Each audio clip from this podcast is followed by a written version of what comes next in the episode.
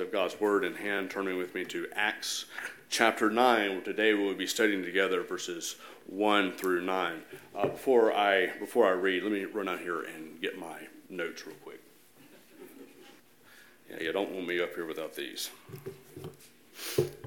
So, Acts chapter 9, verses 1 through 9, the conversion of Saul of Tarsus. Hear now the Word of God.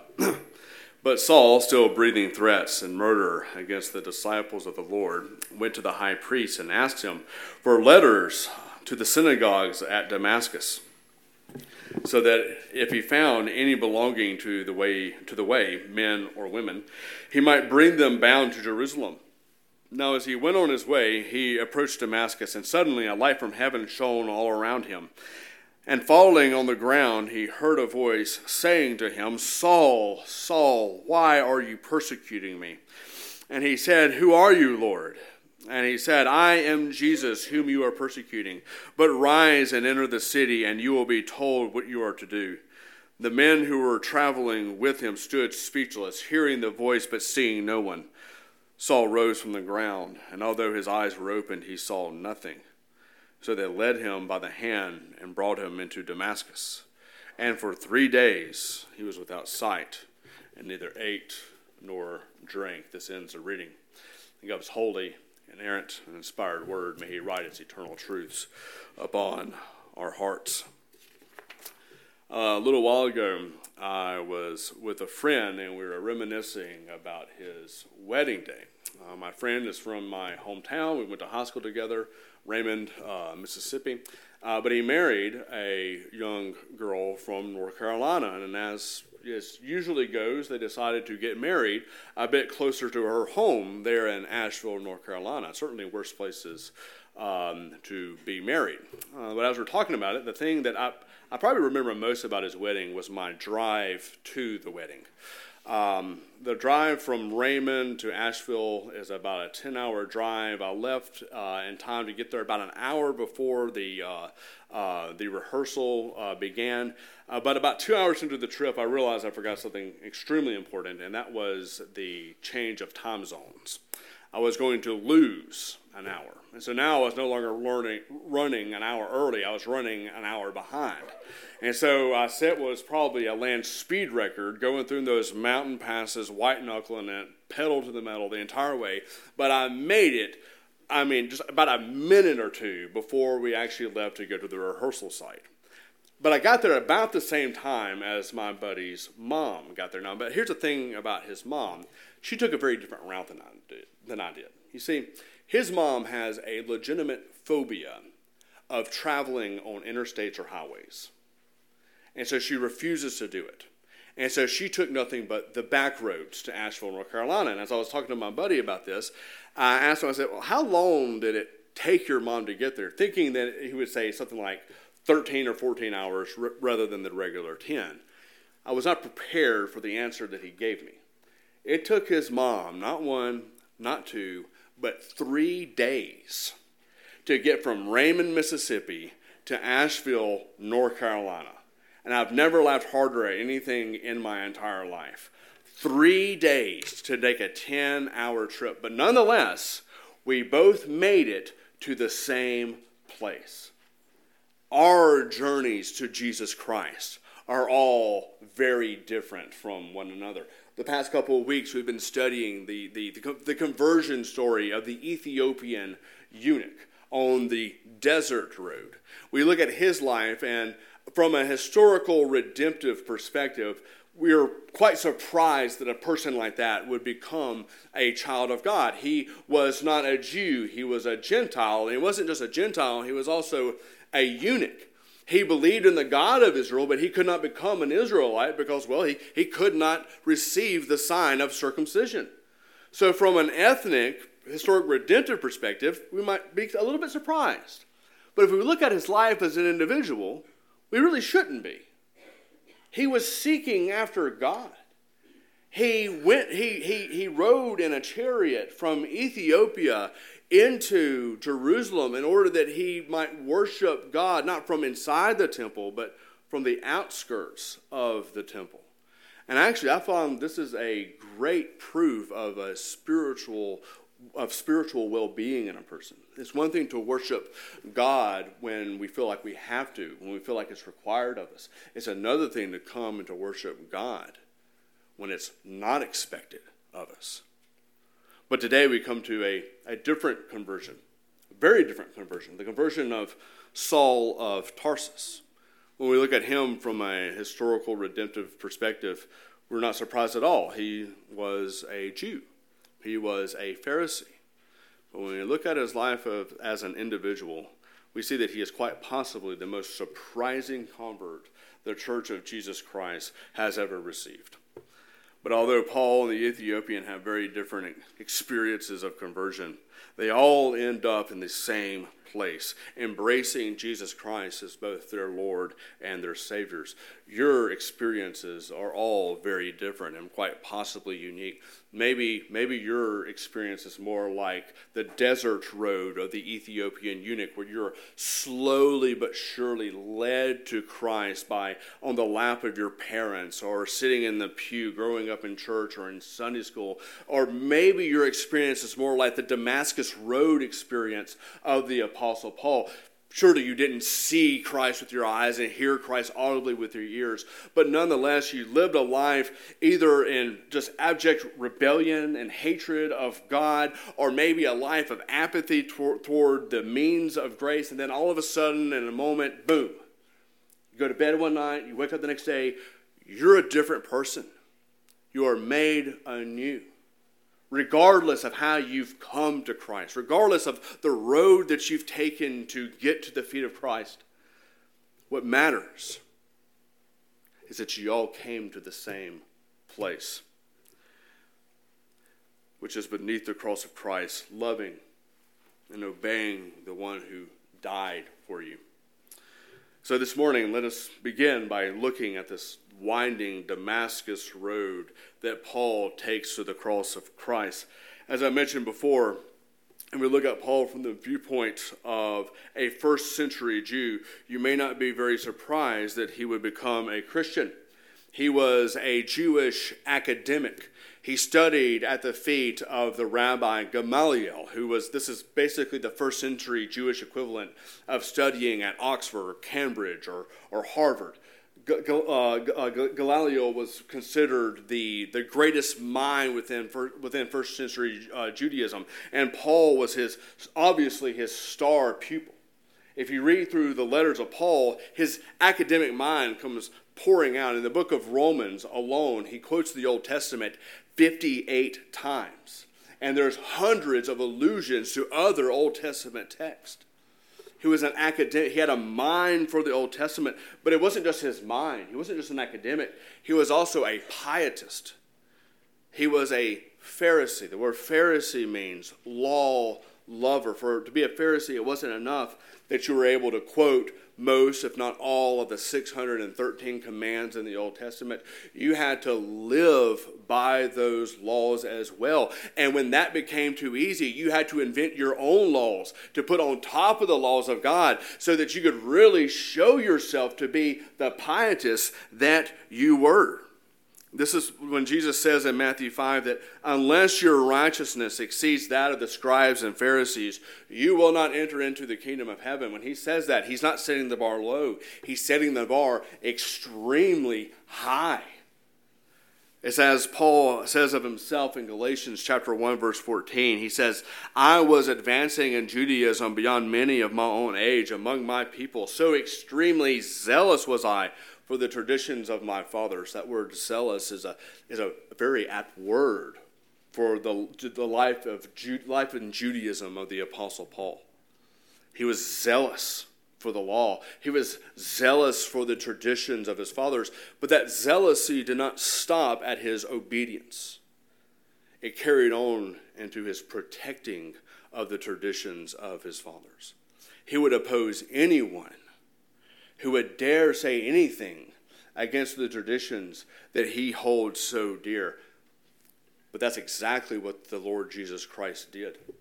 He set himself up against the traditions that Paul was so zealous to keep and to protect. In Matthew chapter 23 alone, he pronounces seven woes or seven judgments against the scribes and the Pharisees and their traditions. I won't go through all of them, but here's just a couple of them. Jesus says, Woe to you, scribes and Pharisees, hypocrites, for you shut the kingdom of heaven in people's faces, for you neither enter yourselves nor allow those who would enter to go in.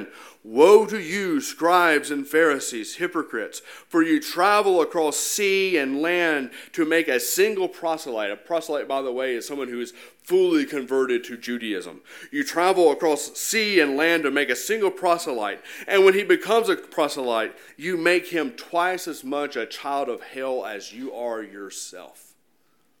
That's what Jesus said about the traditions of Paul's fathers that he was so zealous to perform and to protect. Being a Pharisee, you see, made Saul of Tarsus a particularly hard type of sinner to save. He was of the infamous class of sinner who does not know that he is a sinner.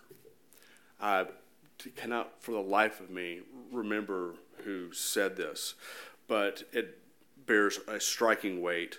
The quote goes, It is no small thing to save a man from his sin, yet it is an even greater thing to save a man from his own righteousness. This is what Paul needed to be saved from. He did not see himself as being a sinner. He saw himself as being righteous in the sight of God because of all the good and all the law keeping and all the tithing that he had done throughout his life. Listen to how he describes this and what we read in our bulletins in Romans chapter 10, verses 1 through 4. He says, Brothers, my heart's desire and prayer to God for them, the, the Jews, is that they may be saved. For I bear them witness that they have a zeal for God, but not according to knowledge. For being ignorant of the righteousness of God and seeking to establish their own righteousness, they did not submit to God's righteousness. For Christ is the end of the law for righteousness to everyone who believes. He had zeal, but not according to knowledge. If he had known the law, he would have known that the law was the hammer that God uses to break us of this natural bent toward thinking we're better than we are, that we're good enough. The law of God says you are not good enough. God does not require basic conformity to his law, he requires perfect and perpetual conformity to his law. Anything less is an abomination before him. As the prophet says, our best works are nothing more than filthy rags before God. You know who likes to hear that? No one apart from those who are born of the Spirit. There are none except for those who are born of the Spirit who glory in the truth that our best works are abominable before God. So, Paul, like many before and after him, despised the truth of Christ's gospel. And he became zealous to see Christ put to death, again through the murdering of his church, the people of the way, as Luke describes them uh, in, in Acts chapter 9. Well, look down with me in, uh, Luke, uh, in, in Acts chapter 9, verse 1. Uh, Luke writes here that Paul was breathing threats and murder against the against the disciples of the Lord, breathing threats. In the Greek, that word is literally translated as, as breathing in. Breathing in threats. There's a couple ways that we can interpret that, and I think they're, they're, they're both equally, equally right. One of us, you can think of it as, as, as Paul is animalistic, feral in his hatred of Christ and his church. It's like when a, when a bull breathes in and snorts before charging his enemy. That's what Paul is doing an animalistic hate for Christ and his gospel. But there's another way that you can interpret this too. It's as, as if his hatred for Christ, his, his threats and his murdering were, were so much a part of him as if he was breathing in his life. The commentator Matthew Henry puts it this way that when Paul was executing the name of Christ, he was breathing in his element. His element was hatred for Christ. Some people's unbeliefs take a more apathetic character than this. But there are still some whose unbelief spills over into this unbridled hatred that we see in Saul of Tarsus. It's as if they love hating Christ and his people. I've seen this for myself as being a teacher in, of all places, a, a Presbyterian covenantal school. One of the things that I would always encourage my students to do was to, to ask questions because I, I wrecked my faith by not asking questions when I was in college. And so I always urge them, please ask questions. Even if you think it's tough, even if you think that the question is somehow dishonoring to God, I promise it isn't. Ask the question. If I don't have the answer, I'll do my best to find the answer for you. And many of my students would take me up on this offer, but there was always this one student who would ask a question, but his, his, his tone was never, you know, inquisitive. It was always accusatory. He would ask a question, and then I, I couldn't get five seconds to my answer, and he's staring at the walls. He didn't care what the answer to the question is. You know why? Because his question was his justification for not believing. Because he could not stand the church that he had been brought up in. He could not stand the gospel that was being proclaimed there in that class. And so he turned a deaf ear to it, he turned a, a blind eye to it. And in the case of those who hate Christ in this way, the way that Paul hated the church, it may seem helpless, but there is good news here because the church is full of people who were at one time haters and enemies of God. And there is no greater example than Paul himself. Look at how Christ calls Paul to be his apostle, beginning there in verse 3. Now, as he went on his way, he approached Damascus, and suddenly a light from heaven shone around him. And falling to the ground, he heard a voice saying to him, Saul, Saul, why are you persecuting me? And he said, Who are you, Lord? And he said, I am Jesus, whom you are persecuting. Jesus is revealing two things to Paul in that, in that section. First thing he's revealing is that Jesus is no mere man, he is God there when you read that the light was shining around him in the Greek, that is the Greek word that is usually used for lightning flashes. You know where you see that a lot in the Greek Old Testament? Whenever God reveals himself. Moses on Mount Sinai, flashes of light, flashes of lightning, thunder. Christ is revealing his, his divine nature. This is why Paul, though he does not know that it is Jesus who is speaking to him, nonetheless says, Who are you, Lord. He did not know that it was Jesus, but he knew that whoever it was, their origins were divine. This is what Jesus reveals to him. But secondly, and I think probably most importantly, Christ reveals to Paul that rather than him being the persecutor of God's enemies, he was instead a persecutor of, of God himself. Jesus says, I am Jesus, whom you are persecuting. Now, Paul's hatred of the church has given way to fear of the Lord of the church. John Calvin comments in his commentary that Paul had realized in an instant that the people who he had been murdering and throwing into prison were represented by the divine king. This would have obviously been a horrifying scenario to the apostle Paul, well, the soon to be apostle Paul rather than glorifying God, which is what he was seeking to do. He had been blaspheming him. But Paul's zeal for hate only serves to magnify Christ's zeal for mercy. And I want us to see the sovereign nature of this mercy in this text before us. Paul was seeking Christ so that he might persecute him and put his name to open shame. But when, he, but when we, come to verse 4, we see that it was Christ who was seeking Paul not to do him harm, but in order that he might show him mercy. You see this, and just the way that Jesus calls to him. It says, Saul, Saul. It's very reminiscent in the way that Yahweh calls Moses in Exodus 3 at the burning bush. Moses steps aside to see the sight of the burning bush, and a voice comes to him Moses, Moses. It's a gentle, tender voice. He's calling Moses. He says, My people are in slavery. I'm going to use you. You're going to be my instrument to bring them out of the bondage and uh, of slavery there in Egypt.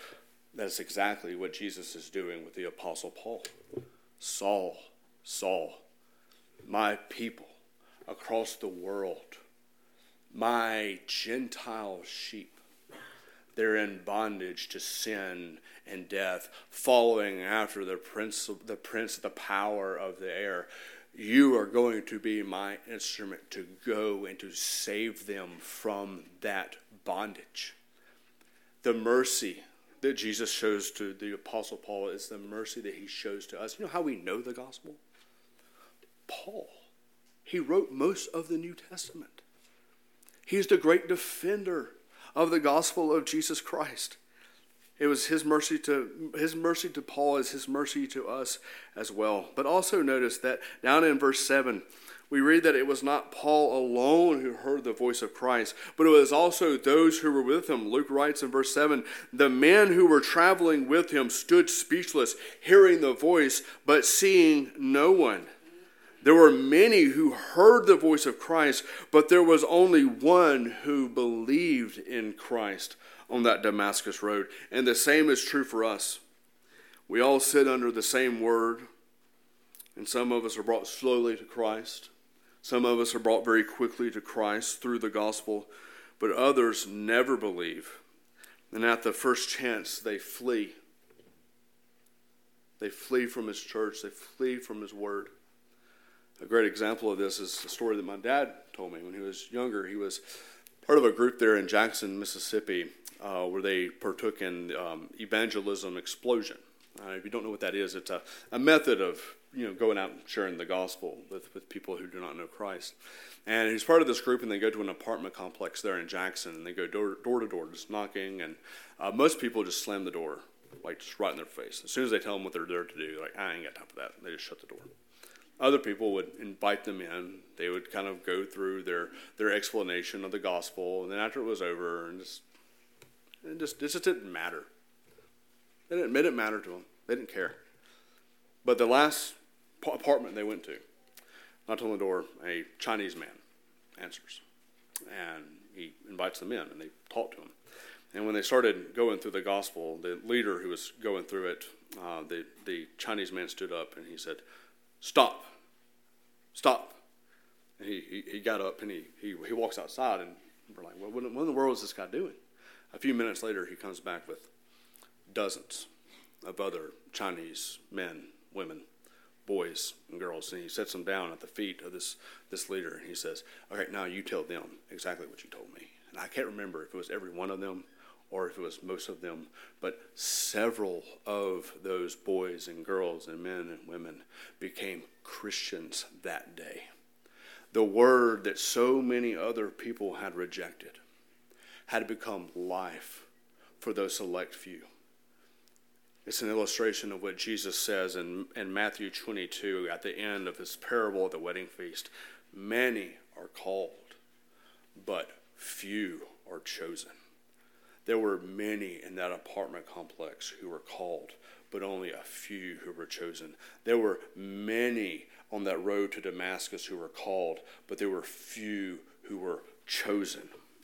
Friends, I, I do not believe that in our churches that there are at least very many people who hate Christ and hate his church with the zeal that Saul of Tarsus hated. I mean, most people who hate the gospel and Christianity that much, they don't bother ever coming to church. But what I'm afraid of is that there are many people who fill our churches who are apathetic toward Christ. They go to church because it's just something that they do.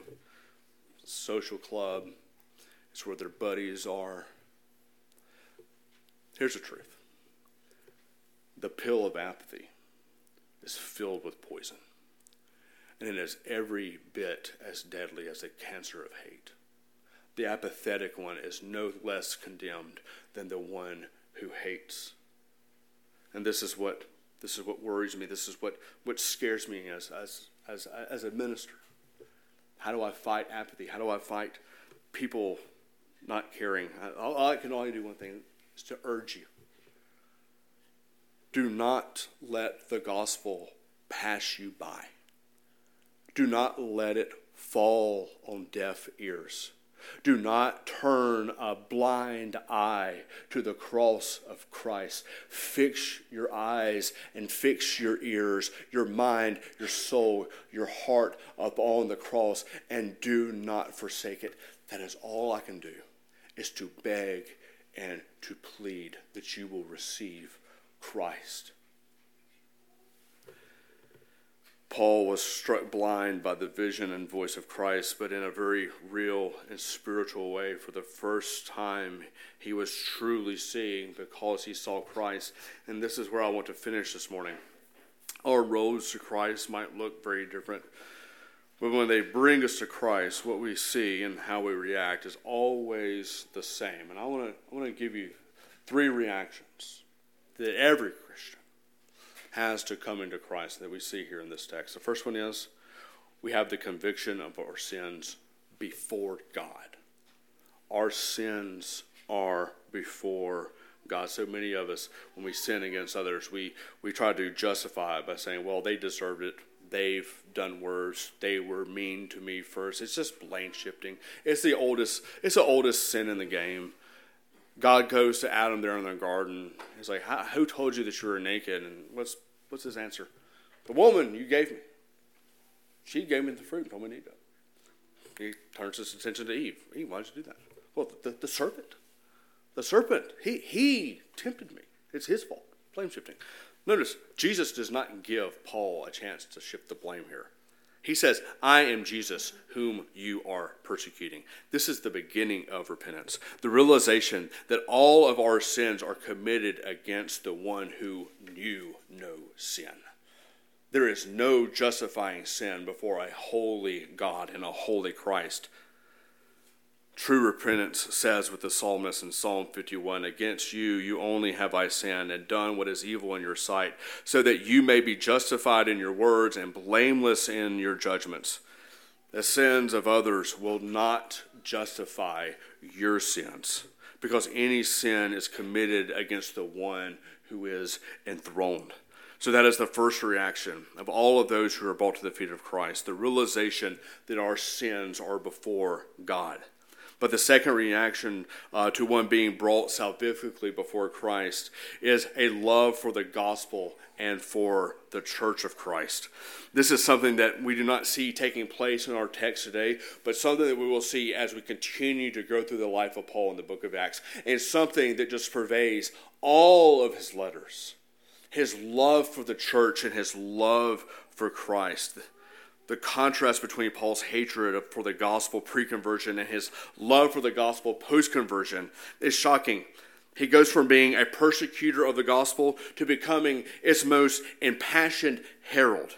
He goes from being from imprisoning others for their love of the gospel to being imprisoned for his own love for the gospel. He goes from murdering Christians for their belief in the gospel to laying down his own life for the sake of proclaiming the gospel.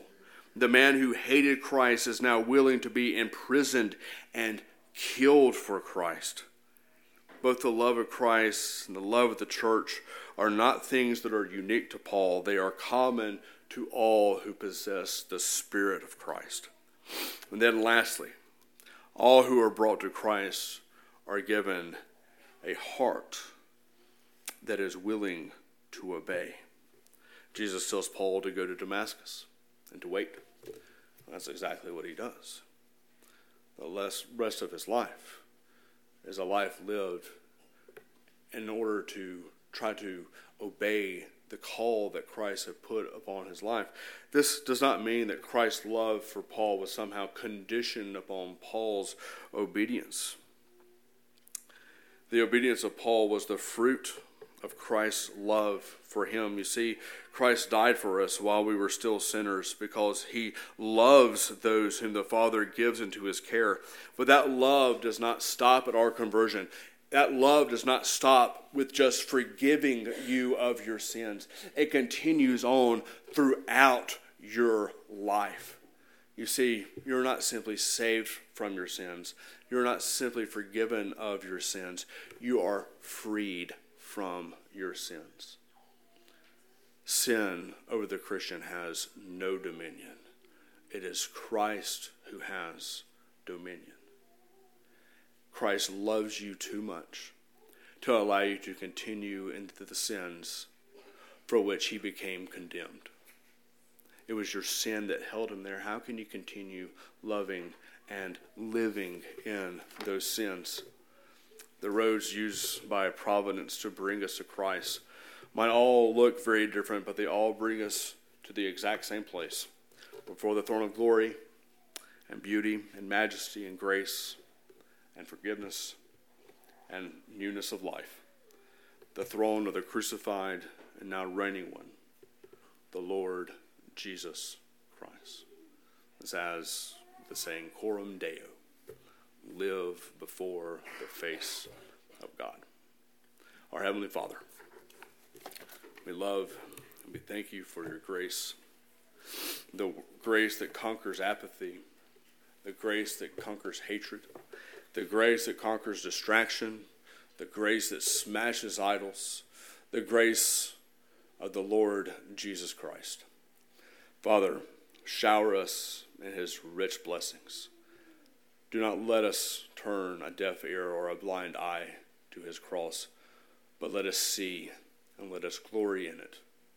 Let us not boast of ourselves, but if we boast, may it be in the cross of your Son, in whose name we pray. Amen.